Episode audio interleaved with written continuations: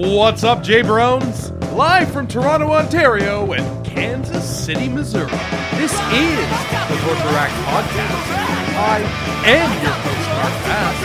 My co-host is John F. Malta, and we are very happy to be here with you, our friends in wrestling. John, say something. Let the people know you're alive, pal. Break out your checkbooks, my friends. For the low, low price of $724.99, you can get the AEW replica title and the first official Torture Rack t-shirt on ProWrestlingTees.com. And if you're looking for a new credit card to finance some of these big purchases, I want to let you know that WWE and Capital One have you covered. The new WWE credit cards. Big shout out to whoever on Reddit made that post explaining to people who might not read the fine print of credit cards why they maybe it's not the best potential decision to get that card. But dude, listen, yeah, we have. Listen, if you want to pay 26% interest and, you know, be on the same team as The Undertaker and Kane, you will get this credit card. You will get this credit card. ProWrestlingTees.com/TortureRacked. We have two shirts up there right now. More. Oh, right. You wanted to talk about the actual stuff. Yeah. Yeah. No, you should get it. It says Torture Racked magazine staff, so you could be mistaken as one of us. And we're if you wear it in public. Both working hard on our articles for Torture Racked issue 5. I spent a lot of maybe we're working so hard. Maybe good God. Well, you've been riding bikes and taking it easy, but I'm working on it. You can see there's some text in there. The words of Eddie Kingston, you want to talk about grinding. I have been grinding away on this article to the point that I have spent so much time watching that Eddie Kingston promo that he cut on Cody. I'm working on an article about the highlights of the COVID era of last year. And right. That was the first thing that I wrote about. And can't get it out of my mind now. I walk Porky and I cut Eddie Kingston's promo while I'm, walking around alone with him. Was that like a specifically COVID sort of era angle? Or was that just during the open challenge angle? It was during Cody's open challenge, and it is a moment from the era that would be called the COVID era that I think is noteworthy. It wasn't like an eye for an eye match or anything like that that was like made to juice ratings in the COVID era. Right. That actually completely slipped my mind. That match has like...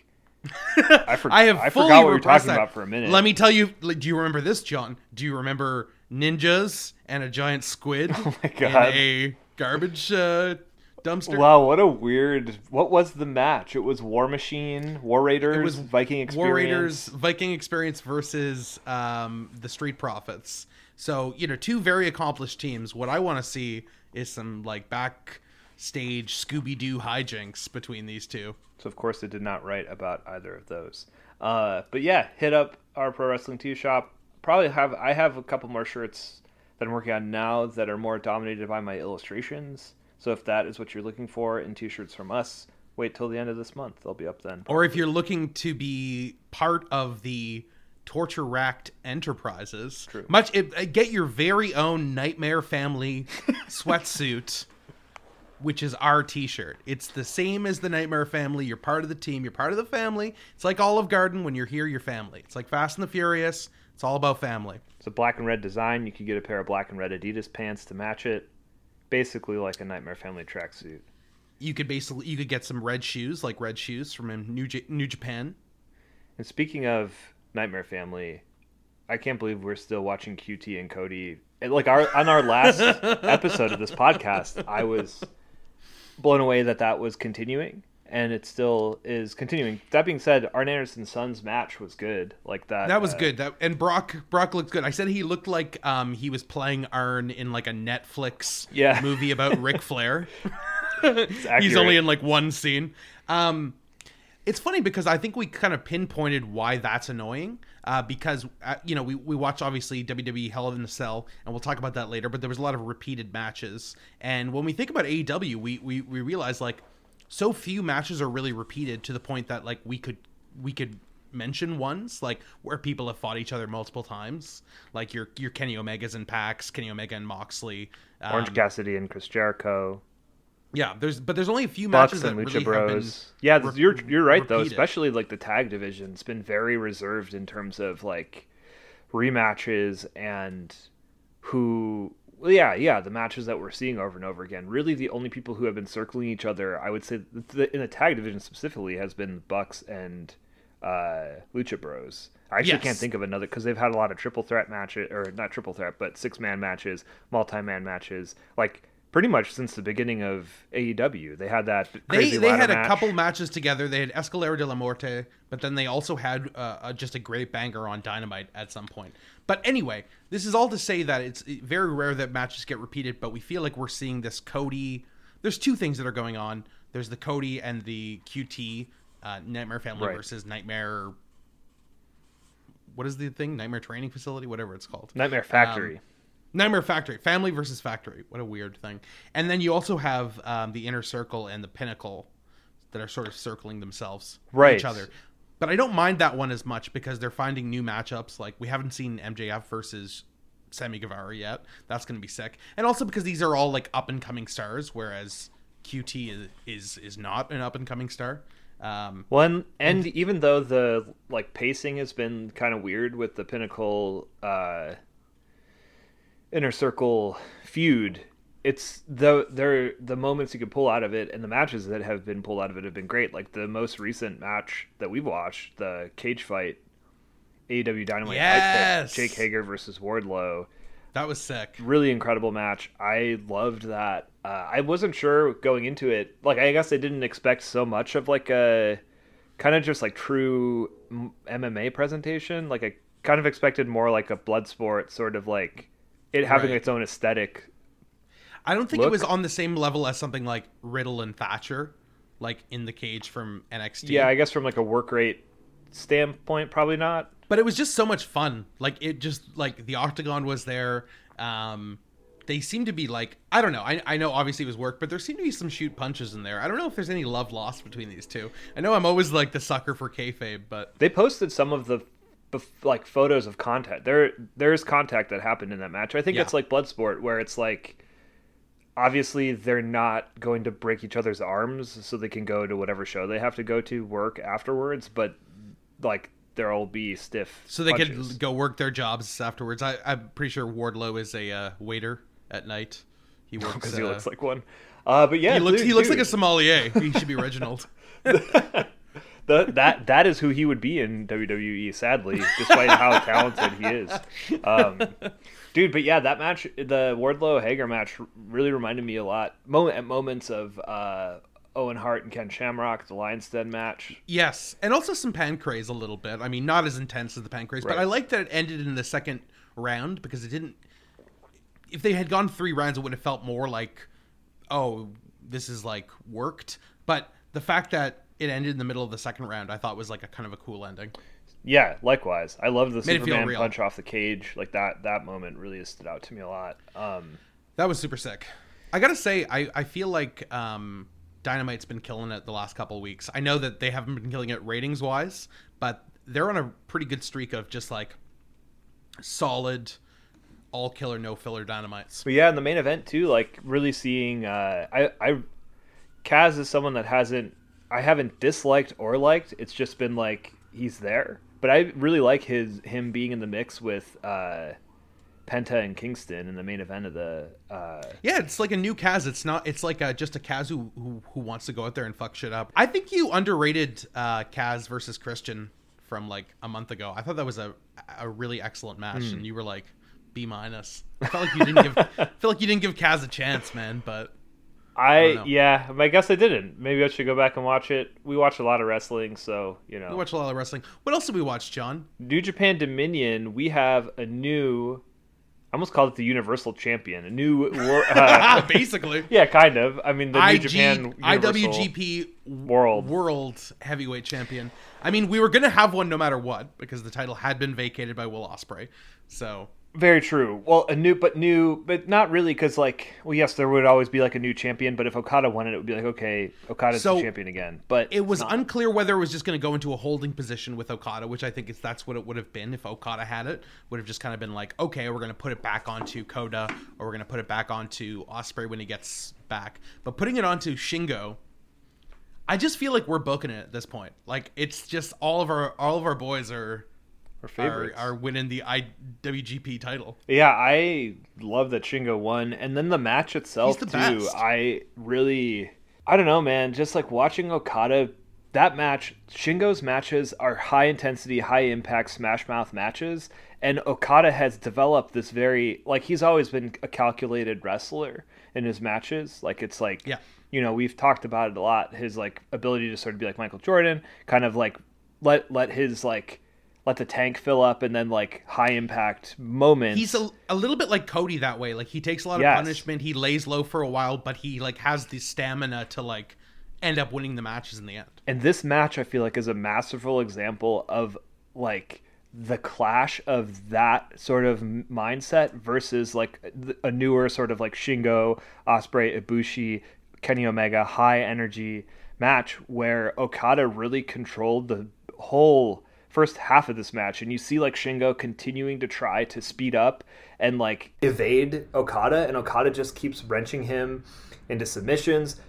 Rocky and Kevin Kelly both talking about how Okada's taking it back to basics with this match and just really doing some mat-based wrestling, and you can see Shingo getting frustrated, being forced to kind of go at Okada's pace, and that's Okada excels in doing that. And then finally Shingo pulls off an Irish whip and levels Okada with a lariat, and then from there it's kind of this back and forth where Shingo gets these big moments in, but then Okada slows it down a little bit. It's in my memory, it's the way that Naito has Naito's whole gimmick of being sort of calm and sedate, and his tranquilo sort of the way he calms his opponents down, and does this thing with his hands where he kind of pats the air, chill out, we're gonna slow. I feel that is Okada's mindset at the moment with this new sort of WWE or WWF superstars sort of moveset he's been using since maybe the New Japan Cup. I feel last year was when he started this sort of. I can't pinpoint the exact moment, but it's after he dropped the belt, basically. Right. Yes. To Kota. Yeah, I think it was in the last year, because I feel I remember making that observation. I mean, it could have been before that because we just started the podcast last year, but I think it started in the G1, if I'm not mistaken. New Japan Cup came before the G1 though, and I remember thinking I remember him doing the big boot to Gato. And that. Are you certain about that? Last year, well, no, it always does, but last year it did, yeah. That was the first thing New Japan produced, within the, COVID era. I'm just getting it confused because I'm, jumping years. And then the G1 happened. But, yeah, it's always before it anyways. It feels like the New Japan Cup was more recent than the G1. Well, that's true because the New Japan Cup happened again. So it's, in the last year, between now and last June, there's been 2 New Japan Cups and 1 G1. But yeah, makes perfect sense. Then as the match continued, Shingo really just dominates Okada for most of the last half of the match, and is now the world champion. And I feel it's maybe a sign too that the belt will likely stay there, but maybe we'll see more cross-promotional, we're obviously going to see more cross-promotional stuff because there's an event in Los Angeles that Moxley and Jay White are both on. That's happening in August. Oh, that's sick. A New Japan event. Oh, that's awesome. Yeah, this was a great match. I think I need to watch it again because I think I might have underrated this one a little bit. I think I'm just spoiled by New Japan. Every time I see Shingo in a match or Okada in a match, I know it's going to be great. I love seeing Okada against these faster guys, and I think you very beautifully put why that is.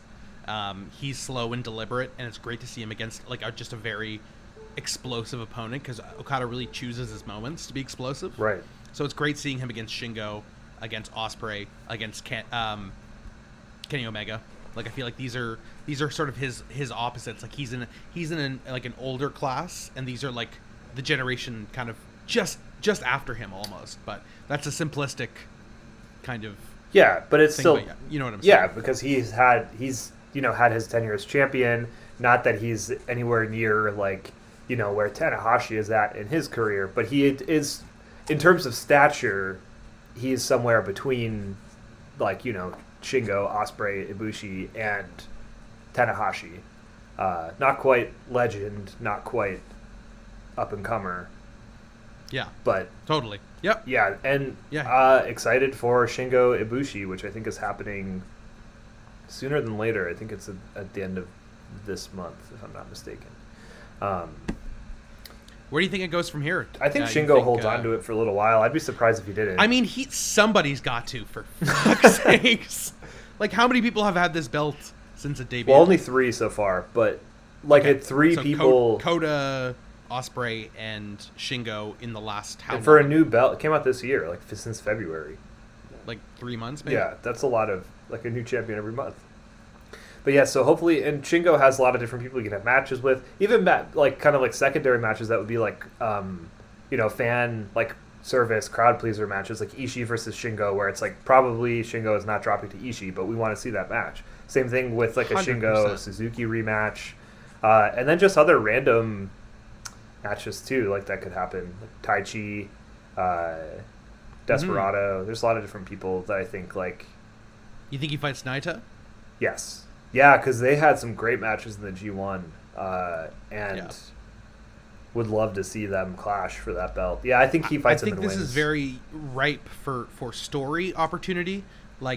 With Will Ospreay, for the most part, it was just I just want to see these matches. They're all going to be bangers. But I think Shingo, they could actually tell some better stories because he's been so much more active in the last couple years, really coming up, whereas Ospreay has obviously had some time off.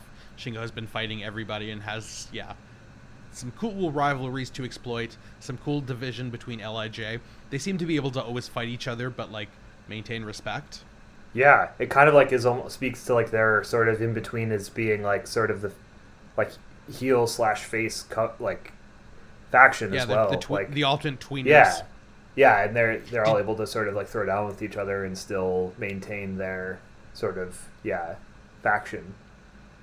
Versus some of the other factions that have fought each other, and I feel there's probably more dissent, story-wise, within them. Did you want to talk about Ibushi Jeff Cobb at all? Because I know these were basically those are the two matches that you both of which watched. I really cared about. Very cool to see Jeff Cobb where he's at now and where he was, even just a year and a half ago.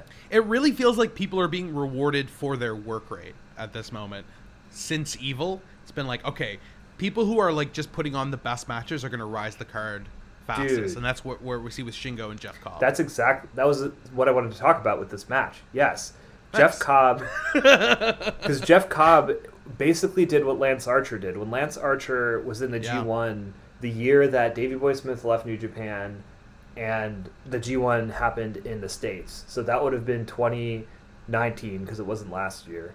That year, Lance Archer really threw down, established himself as a single star, and then got a contract with AEW. Went and fought at the end of his New Japan run, fought Mox in the Tokyo Dome, had a killer Texas death match, and now is ripping it up in AEW with Jake the Snake as his manager.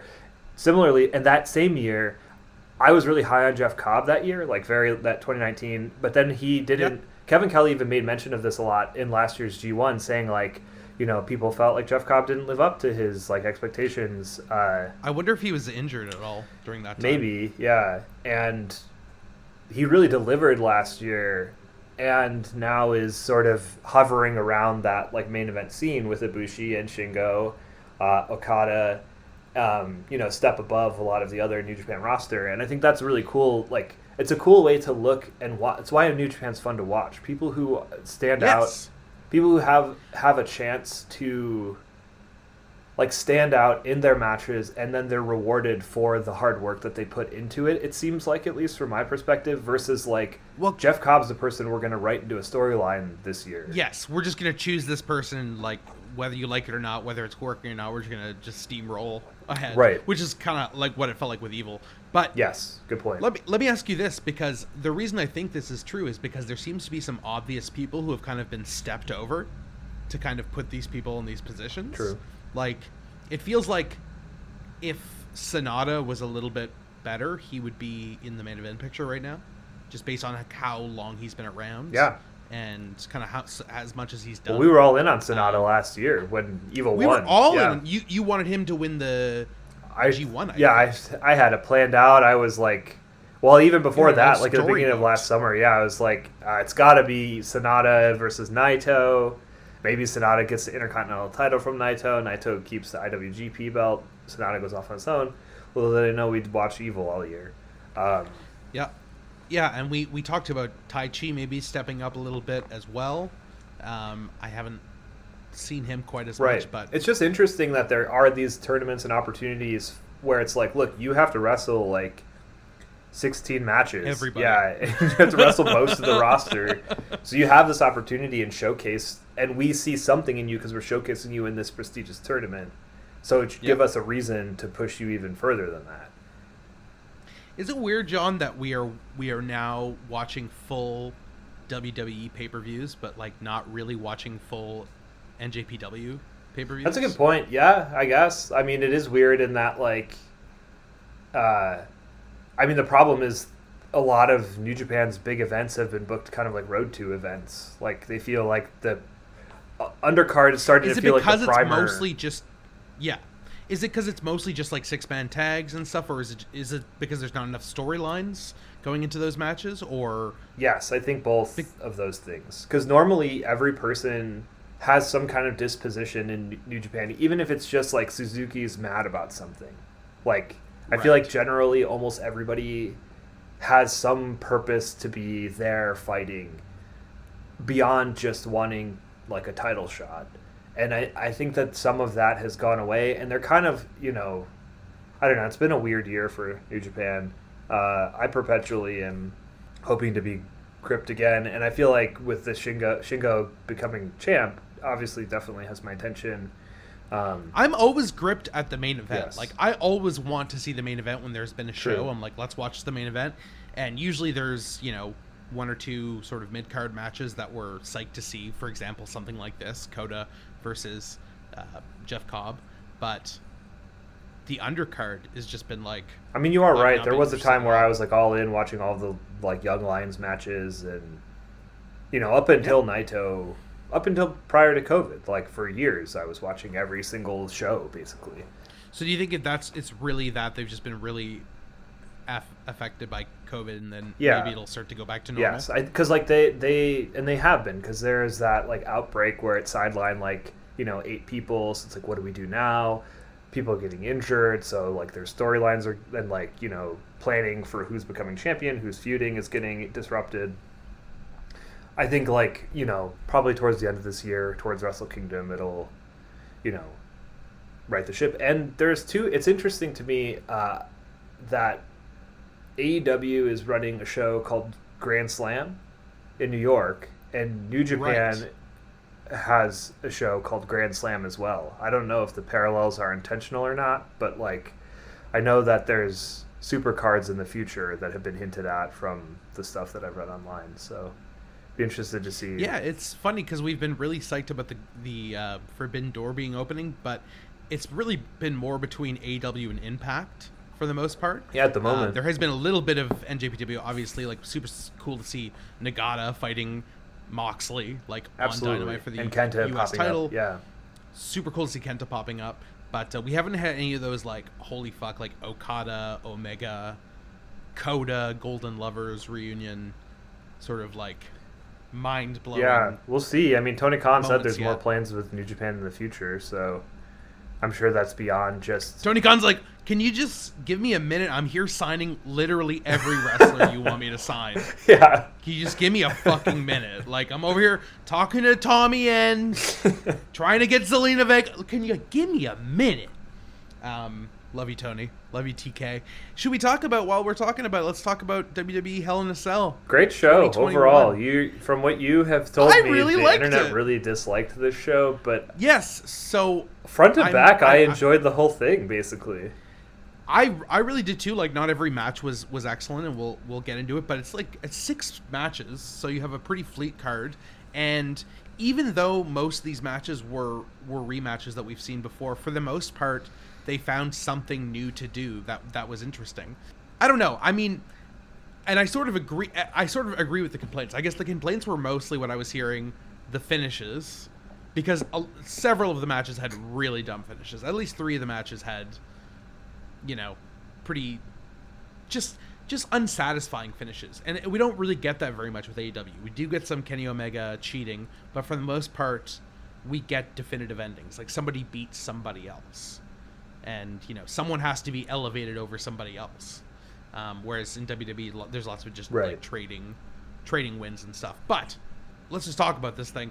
Bianca Belair versus Bayley, Hell in the Cell match. I knew this was going to be good because Bianca Belair is just like the whole total package, and Bayley has just always been good in Hell in a Cell matches, I've noticed. Yeah. And it's just amazing the amount of spots they figure out to do with Bianca's hair. In this one, it was a lot about like tying her hair up in different places. Yeah, like a bull rope. So Bayley had, well, at first Bayley tied her to the rope as like a, you know, keeping her shackled, and then also to a chair. But then Bianca reversed it by tying it to Bayley, and then suddenly they were attached like a bull rope, and that was super sick. Yeah. And Bianca, Pat just McAfee, like, it's cool to see. You pointed this out when we were watching, but it's cool that Bianca and Rhea are both the women's champions. Like, it could very easily just have been Charlotte has been the champion for a long time, and like Bayley and Sasha have been passing the other belt back and forth forever. Meanwhile, everyone else is just like, Bianca and Rhea are on main event, but that's not what's happening. I think what I said was, how can you hate a company that put the big belts on Rhea and Bianca at WrestleMania? Like, that's right. That's a great show of faith for two of the best wrestlers. I think we have been in agreement that somehow the women's division is less badly booked than the men's division, even though the women's division once again has Reginald, the sommelier, who takes up most of the air in the tag division. Yeah, I've not. And they have Shayna Baszler stuck with fucking Nia Jax. But generally, like, you know, Bianca Belair and Bayley, like, they're both great wrestlers. Yeah, there was just some super creative and fun spots in this match, just like exactly what you want from Hell in a Cell.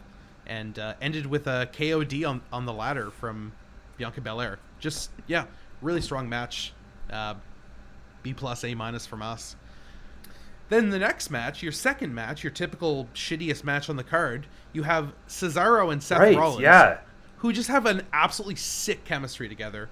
I think you said this was like a G1 match. Right, it could have easily fallen. Like, it was one of the first matches I feel that I've seen in WWE in a really long time, like, not including NXT. I'm speaking specifically to main brand WWE, where it doesn't just feel like both people are going through the formulaic motions of their That's what it moveset. Felt like with Kevin Owens and Sami Zayn later. It just kind of was like, okay. It almost like was like when you spectate the match in like No Mercy or something. It's like the computer fighting itself. Yeah, there's like these 12 moves or spots that they're each going to do, and then the match will be over. The No Mercy comparison is perfect. This did not feel like that at all. Like, no, it didn't. Just from the top, like, as soon as the bell rings, Seth goes for the crossbody, but Cesaro just catches him. Yeah, and then Cesaro throws down a huge boot, knocks Seth out of the ring.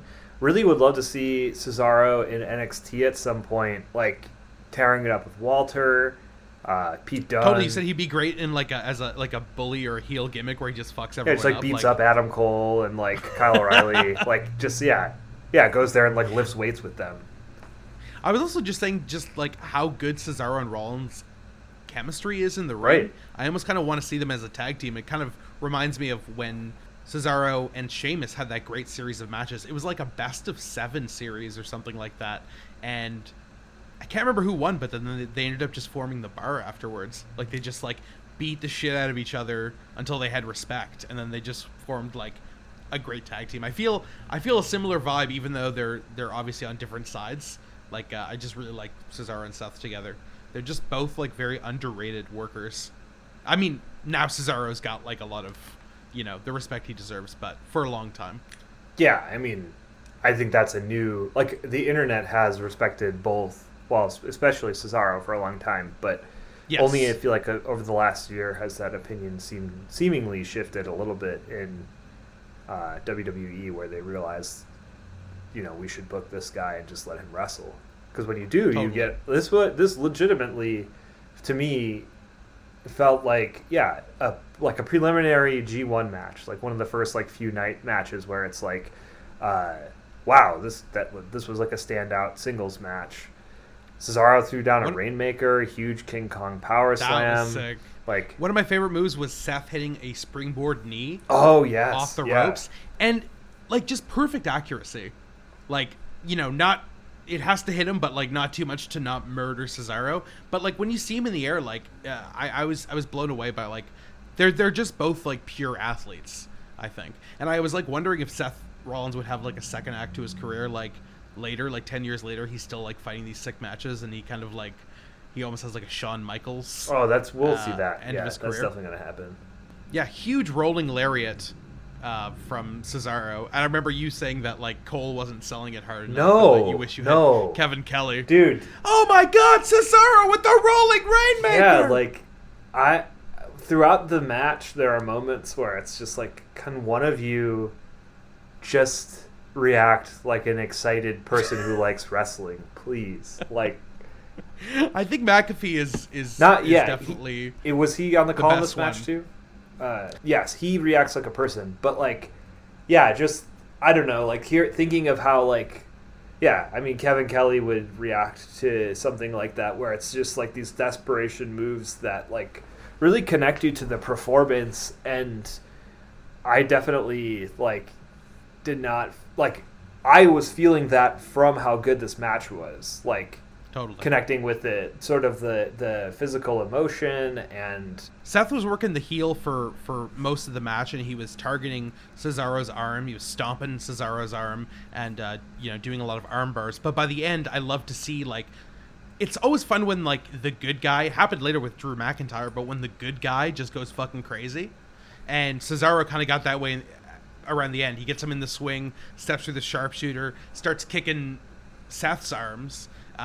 Gets a crossface in, and Seth basically steals it with a roll-up. One of the two roll-up victories tonight. I can actually start to see why people are getting pissed off. But rolls it up, but I was happy because Cesaro won the first match, Seth won the second match. It means they can have another rubber match, and I'm all for it. It was A- from us. Thought it was excellent. I mean, yes, the surprise roll-up is not the most exciting way to end a match, but it has not crossed my mind until now, just now, that there was it didn't bother me that it both matches were so different, like because the and so good McIntyre Lashley match was much different than this just felt like a really, really strong singles match. I would go ahead and say probably the strongest singles match on main brand WWE we've watched, I don't know, in over a year. Can you even think of another match that stands out that this much? Well, there have been, yeah, there were certain matches. Like, I'm pretty sure the Rey Mysterio Roman Reigns match was probably really awesome in the cell. Oh, like, but for matches I've seen, like the Daniel Bryan versus AJ Styles match was really excellent. As far as just like a work rate match, like this was definitely one of the best. I even on this card preferred Drew McIntyre versus Bobby Lashley, but I know that's not quite the same thing. That was more of a hardcore match. Yeah, much more weapons based. Yeah, I don't know. Maybe it's just like is it recency bias when like the thing you've seen the most recent is like the best? But like yeah, I think they're like I think I've been pretty blown away that every now and then there ends up just being like a surprise really excellent mid-card match in like a WWE pay-per-view. I think there was one recently with Bobby Lashley actually. I can't remember who he fought. Yes. Yeah, well, and I guess, like, it's just I didn't expect very much of anything from this match. Like, I thought it was going to be a cool WWE pay-per-view match, is usually, like, you know, if it has a great main, that's awesome. And then there's, you know, usually, like, fine to bad matches after that. But this pay-per-view delivered, like, I would say 4 really good matches out of 6. And the moments of the following match, Alexa Bliss versus Shayna Baszler, where it was just a wrestling match, this was very not... Yes. Okay. I think it's our ability to take the good with the bad that is making us enjoy this pay-per-view more, because people were not... So, basically, Alexa Bliss and Shayna Baszler, you finally see, again, Shayna in just, like, junkyard dog mode. Just, like... just, you know, reminding us, like, why she was such a force in NXT and why we, like, were hoping she'd win the Royal Rumble and just, like, take over the women's division, continue her undefeated streak. They were having a great physical match together, and then I guess there was some mind hypnosis, control where... well, Shayna was trying not to maintain eye contact with Alexa Bliss, and then when she did, she let go of the, you know, the hold. Alexa made eye contact with Nia Jax on the outside of the ring, and then that caused her to punch Reginald in the face, which, fair enough. But yes, the moments where this match was actually just wrestling were really good. Okay. And then the moments where there was, like, spooky stuff was like, I guess this is what I expected. Yeah, like, I expected it, and I was drawing during this, so it's like, oh, okay, cool. There's, like, this physicality of the smash is great. And then, like, yeah, Alexa starts mind controlling Nia. I don't know. It's just like, do we really need to see that? No. So I guess drawing. Almost every single match ended really dumb, except for Bianca and Bayley and Sami Zayn and Kevin Owens.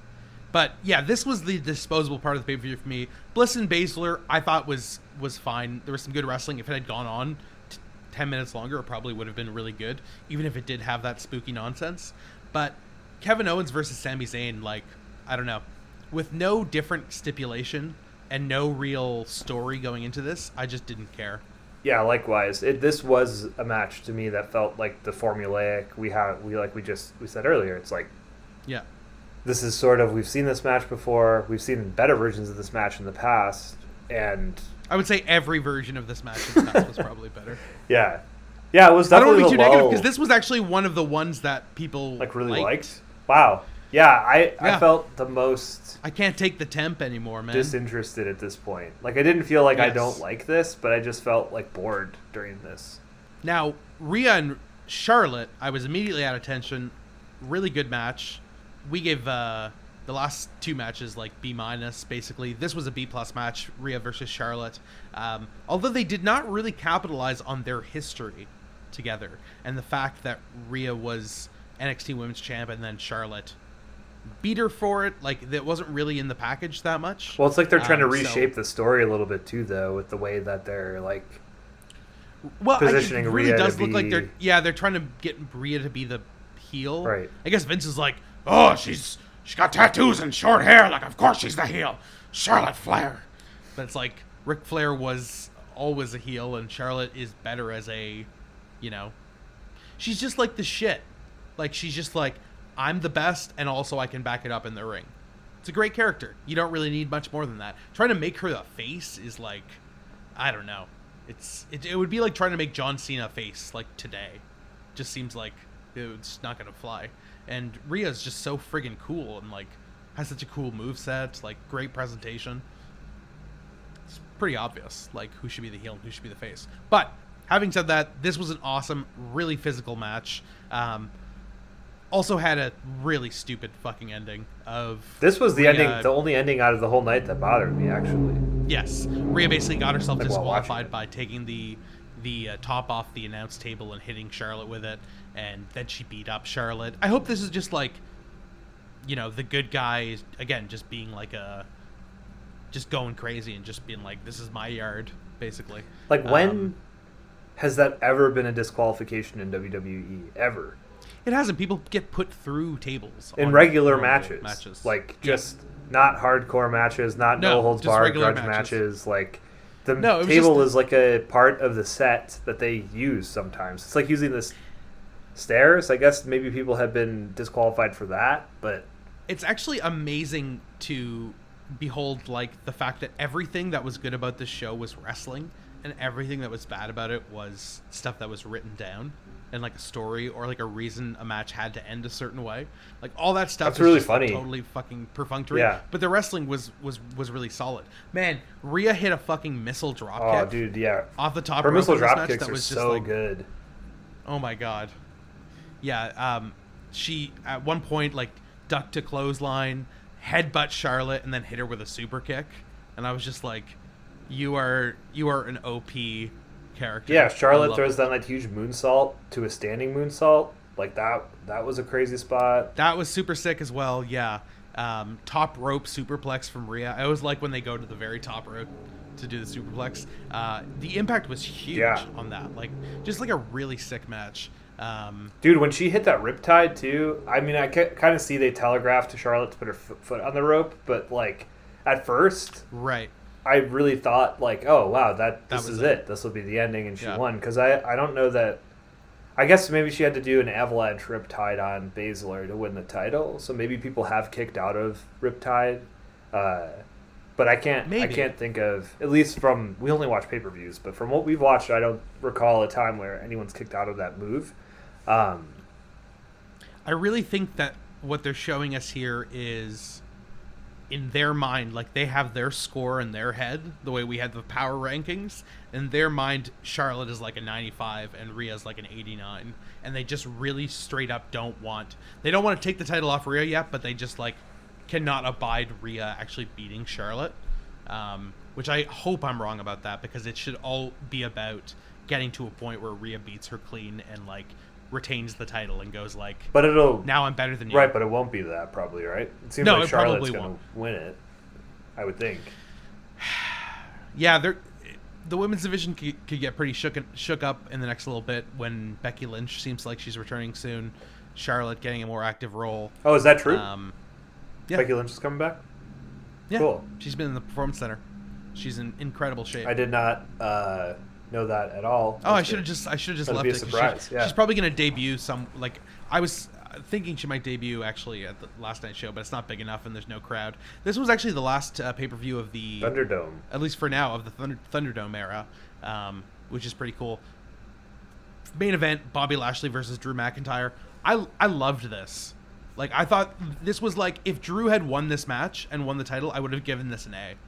Like, to me, this was just like a fantastic Hell in the Cell match. You saw Drew's back after I sent you the picture. It was all ripped up. They took some nasty bumps in this. Like, Bobby had him in the hurt lock, and then he like basically launched them both backwards through a table in the corner outside the ring, and it looked nasty. Dude, that huge like steel stair bumps. Air raid crash.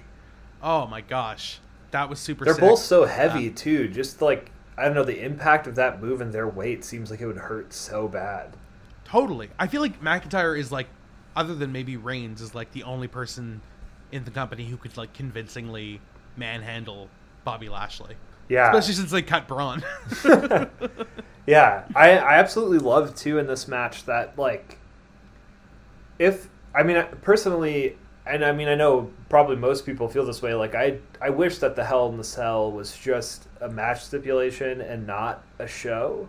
But I like that, like, in this match, the cage was the weapon that they mostly used against each other. Yes, it was a true Hell in the Cell match. It wasn't just like a hardcore match that happened to take place in Hell in the Cell. Yeah, because a lot of those matches, a lot of fighting outside the ring. It like could even just be a hardcore match in a ring. Well, even Bayley versus Bianca Belair from earlier in the show didn't need to be Hell in the Cell. Could have just been no like holds barred match. Yeah. Yeah, but yeah, this one was awesome. They fought mostly outside the ring.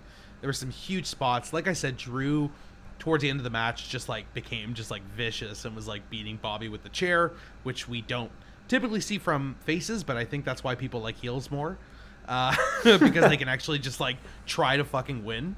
Yeah, and just like a few moments too, like where he's like slamming Bobby's head over and over and over again into the cage, just like it felt, I mean, and seeing those pictures of Drew's back too, like it obviously was like a true like war, like, you know, with actual contact. Totally. There was one moment where Drew had Bobby, basically he had him by the ankles upside down behind his back, like hanging, and he just like flipped him up and face first, like face buster into a chair. Oh, and I was like, Jesus Christ. Picks him up, then he picks him up, spine busters him, then he picks him up again, and does a sitting power bomb. Like, just such sick moves, and like the impact on all these moves, like when you hit a move on Bobby Lashley, it's just like the impact is enormous. So man, this was just such a good like destroyers match. Yeah, it's like an Drew incredible match. Has honestly like really ascended into that, like, I don't know, I could see Drew fighting Kane, like Kane with a mask, like in the old days, you know what I mean? Like, yeah, he rules. Really hope he gets the WrestleMania win next year. Like, I could see Lashley holding it to SummerSlam, and since SummerSlam's in Vegas, bringing Brock back for that, and then having Brock win it there, and then Brock holds it till WrestleMania, and then Drew Brock rematch wherever WrestleMania is next year. I don't know. Could be. We have seen Drew versus Brock, and it was just like a 4-minute match. Yeah, it was very brief. WrestleMania. Yeah. So I wonder what a lengthy match between the two of them would be like. I wonder if WWE would see that as the biggest possible draw. I don't know, but I came out of this show just being like, man, pretty much other than Sami Zayn versus Kevin Owens, I was like at attention the whole time, taking notes, and then the internet just went and chat all over it. But I get it. I get the dumb finishes, but I just feel like if you can take the good with the bad, Hell in a Cell, one of the more entertaining pay-per-views I watched this year. I guess it's like...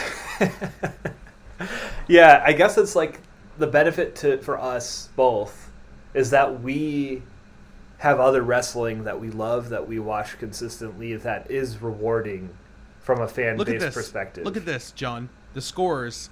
I always do the scores of the matches and everything. Hell in a Cell 2021, 3.46 out of 5. And then if you look at... the next thing we're going to talk about, GCW Tournament Survival, 3.53. So that's a 0.07 is like how much we actually valued those pay-per-views differently, which is interesting. I like seeing how those shake out, because sometimes I'm like, no way, we like Tournament Survival way more than Hell in a Cell. Well, no, of course. It's because certain matches will bring the cards down, and then also...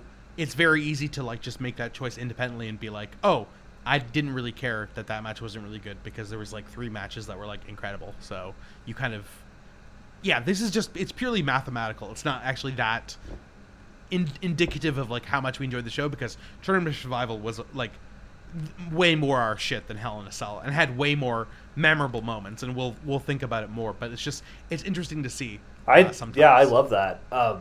Yeah, I walked away feeling just like I'm looking forward to the next WWE pay-per-view. And... like, we watch WWE, it's sports entertainment. We watch GCW, it's like lots of like death matches and like hardcore wrestling. We watch NJPW because it's like peak athleticism, people like really going at each other. And we watch AEW because it's like kind of a perfect mix of all of those things. Yeah, absolutely. Well, and just, I don't know, I don't know, I didn't, like last night... like you said at the beginning of this, there was no... was it like a squid monster in the dumpster or something? Like, if that's the bar, like, if the bar is like, there is there no... there was no zombies. There was no zombies on this pay-per-view. Ninjas, right, yes. So that's my expectations. The last show we watched? Again, could not be lower for it. I think that's what happens is, like, we always watch, like, a really shit WWE pay-per-view, and then we're like, god damn it, this is the worst, and then we expect the worst, and then we watch one, and it's, like, actually pleasantly surprising. We're like, oh... like you said, the wrestling was great. The story's probably not as good, but the ending's not good. Something that brings all of those things together in one perfect event of blood and carnage. GCW Tournament of Survival 666. Oh my god, dude! Alex Colon going for the 3-peat. We get this crazy opening match between G Raver and Effie. I don't know if I could be more impressed by Effie. Like Effie has always been one of my favorites, and seeing him in this match against, like, I feel like G Raver, like seeing people fight G Raver, you see like it really tests their mettle, because G Raver is like one of the most intense deathmatch wrestlers. Yeah, the Dark Lord of the deathmatch, basically. Like Effie was just going like move for move and like taking a lot of punishment. And dude, the match started out so hard and so fast, like. G-Raver sneak attacks Effie, sends him to the outside, does a huge tope, and Effie's like in all white in this like sick cutoff jumpsuit, which is like such a cool thing to wear in a match where there's like clearly going to be blood too. Like Effie fires back with some strikes and kicks of his own, and then they just wrestle around the ring for a while, and they go back and forth quite a bit throughout this match. Early on, they start going to like the barbed wire boards, light tubes. And a lot of that gets used on Effie. Right. And then Effie hulks up, starts laughing, and hits himself in the head with a chair, and then does like a huge chair shot to G Raver. Yeah. And it's such a great moment. Like, it's just Evie just being the queer wrestling icon and just like being a badass in this match was, it was incredible to watch. Like, Effie throws in a blockbuster at one point through light tubes and a door, and the crowd is just like so wired. This was one of the best opening matches I've seen this year, for sure. Absolutely. And like during Double or Nothing, you could really feel the crowd. Like, we talked a lot about it, especially like during Mox Kingston. Really, like, we're reminded of what it was like to be at like a live event again, and I felt like this was one of GCW's first shows that really felt that way too, where that's so true. The crowd was so, the energy of the crowd was there, wired. And dude, that spot, oh my gosh, like not too long after the spot you just mentioned, G-Raver goes to the outside and pulls out a plastic bag, and within that plastic bag is a bag of salt and vinegar chips. This was probably the most painful spot of the entire show. I'm not even kidding. Yeah, probably. Just like think how much it hurts just like when you have the smallest cut on your finger. If you touch like a salt and vinegar chip, it is like absolute poison. He crumpled up the bag like into crumbs and just like put it all over Effie's torn up back, and his back was like flayed. Yeah, and like, presses it into his back, then does a senton onto his back. Knocks Effie to the ground. Effie's covered in salt and vinegar and blood. It's so funny, but this so is wild and so entertaining. Yeah, and then like towards the end of the match, G-Raver pulls out a door that's covered in tacks, and this is after the salt and vinegar spot.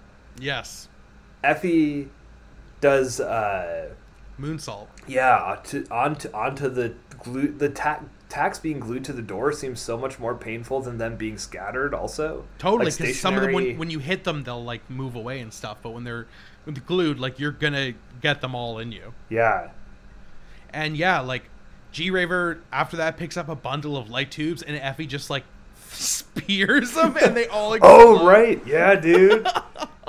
Oh my gosh, I actually thought Effie was going to win this, because not long after that, he starts wrenching a dragon sleeper. Effie was going to win. G-Raver's screaming in agony. But I think you can actually tell in these matches who is going to lose by who takes the most punishment. Because it's just like they don't have to wrestle for the rest of the night. Like, Effie's going to need the whole rest of the night off to recover from this one. That's interesting. Yeah, I haven't ever watched Tournament of Survival. I was thinking about it after this, because I thought I was going to win, but then when he lost, I was like, well, of course he lost. Like, he just went through so much punishment. Yeah. I think you can kind of see it throughout the show that, like, they save... I mean, it makes sense. The people who go through the most punishment lose. But it seemed like that.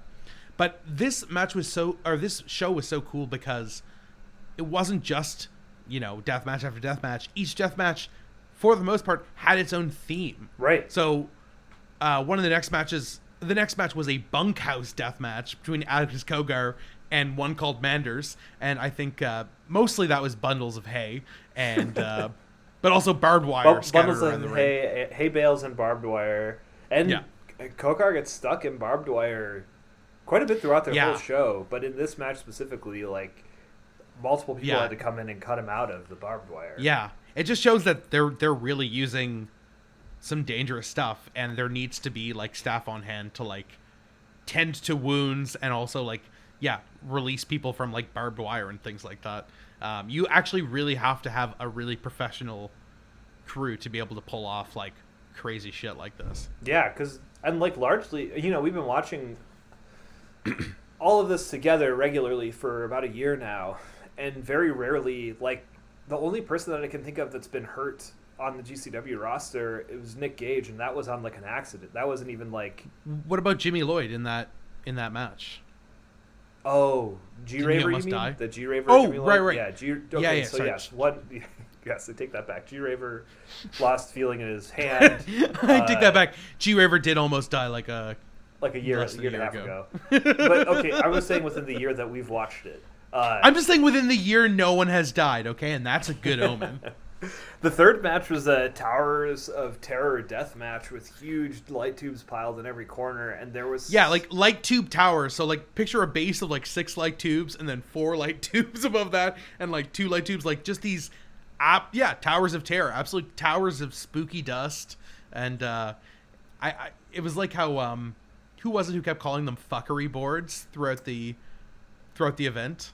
I'm not sure. I think it was maybe Joey Janela. They had a great mix of people on commentary. They had Kevin Gill, Schlack, Nick Gage. I actually can't believe we haven't mentioned this yet. The commentary in this was absolutely legendary. Incredible, yeah. Nick Gage is one of the funniest people on earth. Yeah, absolutely love it. And dude, the fourth and final match of the first round of Tournament of Survival, Alex Colon versus Bam Sullivan. The start of this match, is so good. Alex Colon music hits, and the whole three-peat thing is built up to where it's like, is this going to be the third one he's going to win? He's won 2 Tournament of Survivals. He comes out with a light tube sword, basically what was used in the previous match, the Towers of Terror. They made an extra one for Alex Colon. He has this lightsaber light tube. And the fucking Bulls 23. Right. And Jordan jersey. His music hits. He runs to the ring and slams it over Bam Sullivan's head before he can even be announced. And streamers are still raining down on him as that happens. Just that convergence of dude, his music, the streamers, the insane sound that happens when that light tube tower bundle of terror. Then this was a bundles of pain match, so it makes sense that this is how it started. Totally. And then Alex Colon wins this match, goes on to the next round, and then there was an intermission scramble, classic GCW scramble. There's some great spots. Calvin Tankman tore it up as usual. Yes, of course. But we it had the debut of my new favorite name in wrestling, Jack Cartwheel. Yeah. The new Universal Champion, Jack Cartwheel. You're going to be eating your words in 3 years. Jack Cartwheel. And guess what? He did a cartwheel, ladies and gentlemen. Oh, hell yeah. He did a fucking cartwheel. Dude. Yeah, this was all just to let basically the first four the competitors from the last 4 matches just fucking have a breather, have a beer, just a joke. Steve, have you ever been in a death match? Hey, man. Every match is a death match. When you fight Stone Cold Steve Austin. Dude, the first round of the semifinals, Atticus Kogar versus G-Raver. Absolutely brutal match, and establishes Atticus Kogar as definitely one of the new, death match dudes. Absolutely, man. He beat G-River, and I think it was in the last pay-per-view that he fought G-River. I think this was a rematch, and I was just so impressed that he was in the same ring with him, and that he went, he lost, but he stood his territory. He was excellent, and yeah, big win. I really thought that Atticus might have been the spoiler of the three-peat. Yeah, I mean that would have build him into huge heat. Yeah. Well, build him into a the next Ricky Shane Page, basically.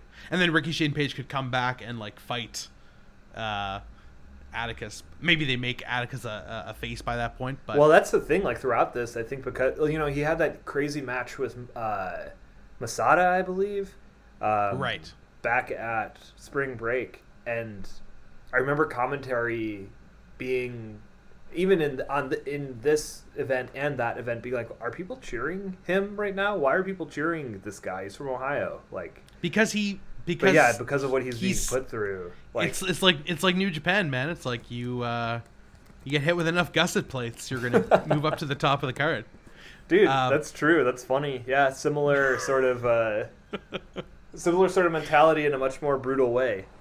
Yeah, this was a very brutal match, not quite as creative as the other ones, just kind of a very brutal match. But Kogar went over G-Raver and moved to the finals.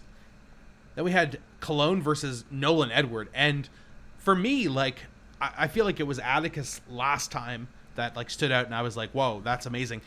It was Nolan Edward this time in this pay per view. Right, Nolan he had Edward. That sick match mask, kind of Mankind looking I did not notice that. I don't know if that's new to his look. Right. Yes. He was kind of you didn't know who he was, and I was right? Oh, that's just Nolan Edward. We saw him on Bloodsport and stuff like that. But yeah, this was a glass knuckles match, so they had glass glued to their hand tape basically. So much glass in this match. Nolan Edwards coated in blood by the end and just cut up absolutely everywhere. Again, you could tell he was gonna lose this match because he was he was cut the fuck up. Yeah, it didn't get like really bloody until the end. They started trading blows with their hands. Up until that point, it was kind of like a mix of weapon spots and just general sort of like wrestling moves, actually. But once the Knuckles got involved, it was over. And somehow, though, not as... I've always found the Ian Rotten versus Axel Rotten match where this happens to be very, very hard to watch. Taipei Deathmatch is, I believe, what they called it. And this... I don't know if it's just that this is what we've been watching regularly now, so it's like... But I don't know, yeah, I've watched this kind of stuff forever, since I've been a little kid, so... I don't know, the Ian Rotten versus Axel Rotten match, I always found kind of a hard one to watch.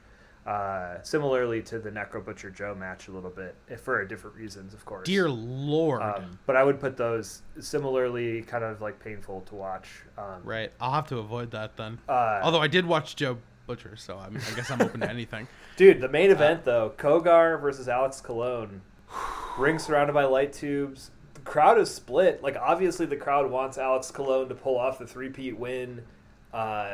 Really cool that they incorporated that arc into this tournament. You know, usually it's just a fun, wild tournament.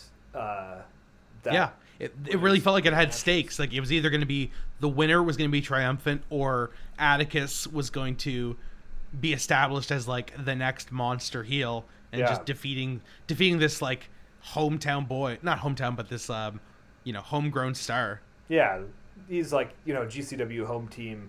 Totally cool to see Sick Nick Mondo at the beginning. Shakes Alex Colon's hand.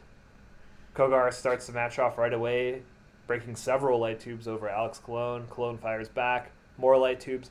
Dude, I didn't notice this both times, so I watched this match twice. Both times it took me a minute to realize there was no ring. Like, It was a metal structure, and you don't really notice it until... Oh, my God. They wrestle to the outside, and...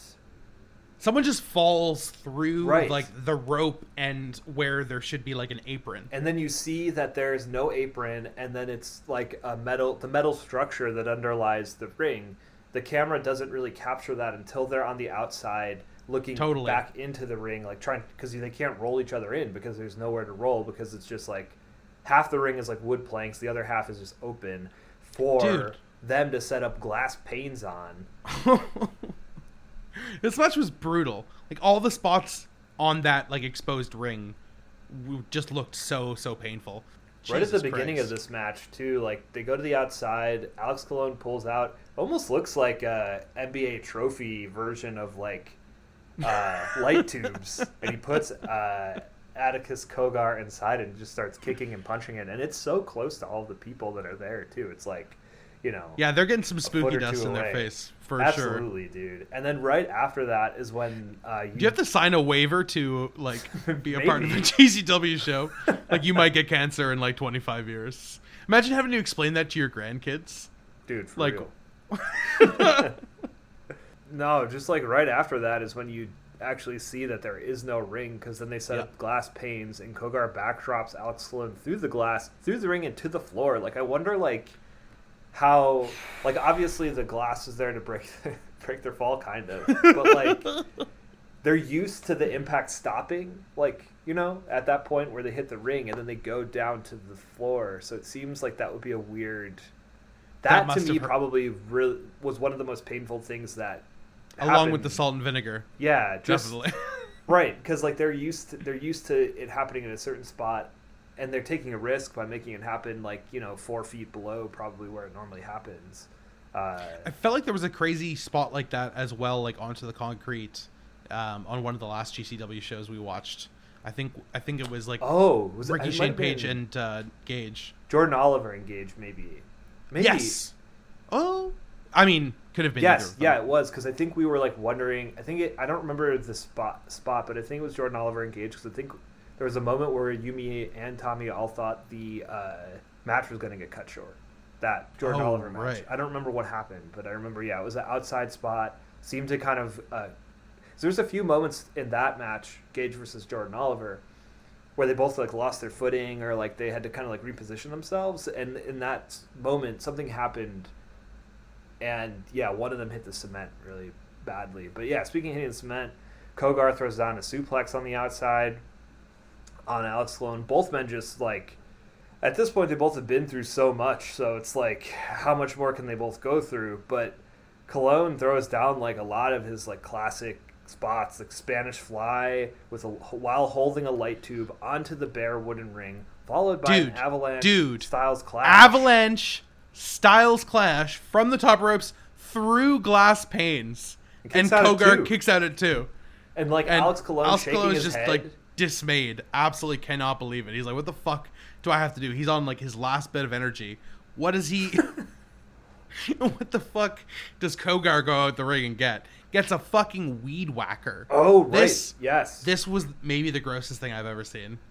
And a nod to Sick Nick Mondo, which is probably, like, I imagine why they did it, because that's like one of the spots he's known. So Colon basically gets a weed whacker to his exposed arm. Only lasts like a half a second, but it's not that you can't see it. Like, it's, you don't see like the viscera or anything like that, but just the fact that it happens is just so brutal. Shocking. Like, what a rite of passage to be a GCW wrestler. The moment is a lot like the end of The Backyard last year, where the guy got exploded. the Taliban execution downloaded from LimeWire. Yeah. As Joey Janela would say. Yeah, incredible call from Joey Janela on that. I'm glad that we have continually referenced that, because it's something that makes me laugh a lot. Dude, this show was totally Cologne gets totally the W. Fun. Yeah. Gets the 3-peat. The show was totally awesome, but if you we're only going to pick up two matches, I would say Cologne versus Kogar, and then the opener, Effie versus G-Raver. G-Raver was one of my favorite GCW matches. GCW has been throwing down sick matches, but just as like a matchup, like you just when you hear that Effie versus G-Raver, they're just such different types, you know. And Effie's not scared at all by G-Raver's intense look, you know. Coming out to Yellow Brick Road, he's just, like, absolutely unfazed. Yeah, two very, like, singular, unique wrestlers converging for a death match. It is a very, very cool matchup. In like, it's like a shooting star. Yeah, it's great. But, yeah, I'm excited to see. I mean, yeah, we got The Backyard coming up in July. True. A lot of great stuff coming up ahead. Really looking forward to seeing what happens between Nick Gage and Matt Cardona. That match seems like it's going to be pretty weird, pretty great. I can't wait for that either. New Japan, what are you looking forward to? I mean, Ibushi versus Shingo, obviously. And there has been some recent singles matches. Actually, speaking of it feeling too much like a Road 2, did not feel like a Road 2, where a few of the recent New Japan shows piqued my interest because they opened with singles matches between Okada and a young lion and Tanahashi and a young lion. Oh, I love that. Yeah, I feel like that's sick. That's really cool and something that I want to see. So some of the Kazuna Road shows is where that those matches took place. But I remember reading that card online and being like, I need to go back and watch that for sure. So I will be going back to watch those. Obviously looking forward to Shingo versus Ibushi. That's going to be really good. No doubt will deliver. I think this was a really great stack of shows that we watched here between Tournament Survival, Hell in a Dominion, Cell. And Hell in a Cell. Like, all very, very different shows, but just shows like how multifaceted wrestling can be, and just how many different things like can be brought to the table. Yeah, absolutely, and just like I think it goes. I think the like. Because I feel like the bulk of our conversations about wrestling, like on this podcast, which we've been doing now for over a year, and with Thomas, who we are in a 24/7 conversation with, are generally, I would say, almost all the time positive. And if it's something we don't like, I feel it feels like the outlier, like on an AEW show, like being pissed about like Cody or something like that. It's like just one the thing only of thing like a lot like of stuff we love. But I think it's like, you know, having that. A diverse set of different promotions that we're watching, I think also that goes to benefit that, where it's like... Right, if you were just watching WWE, you'd be so frustrated. We'd be losing our minds. We wouldn't do this podcast because it would be too negative. But it's not the only thing we're watching. Totally. Or like, yeah, you know, like AEW's been throwing down great shows as they build up to being back on Wednesday nights. My, my always hope is that someone listens to like one of these podcasts and just like throws on a show that they've never considered watching and just like gets introduced to something new. Same. Like, if one person watches like a GCW show because we describe the six spots, like that, that would be satisfying to me. Likewise, even just that, seeking out the singular matches, Effie versus G Raver. Out of everything we talked about, I would say that's the match. Like, go watch that. Yeah, I would say watch Shingo, Okada, Effie, G Raver, and Bobby Lashley versus Drew McIntyre. Those are your three selects. Hell yeah! Great show, dog. Great show.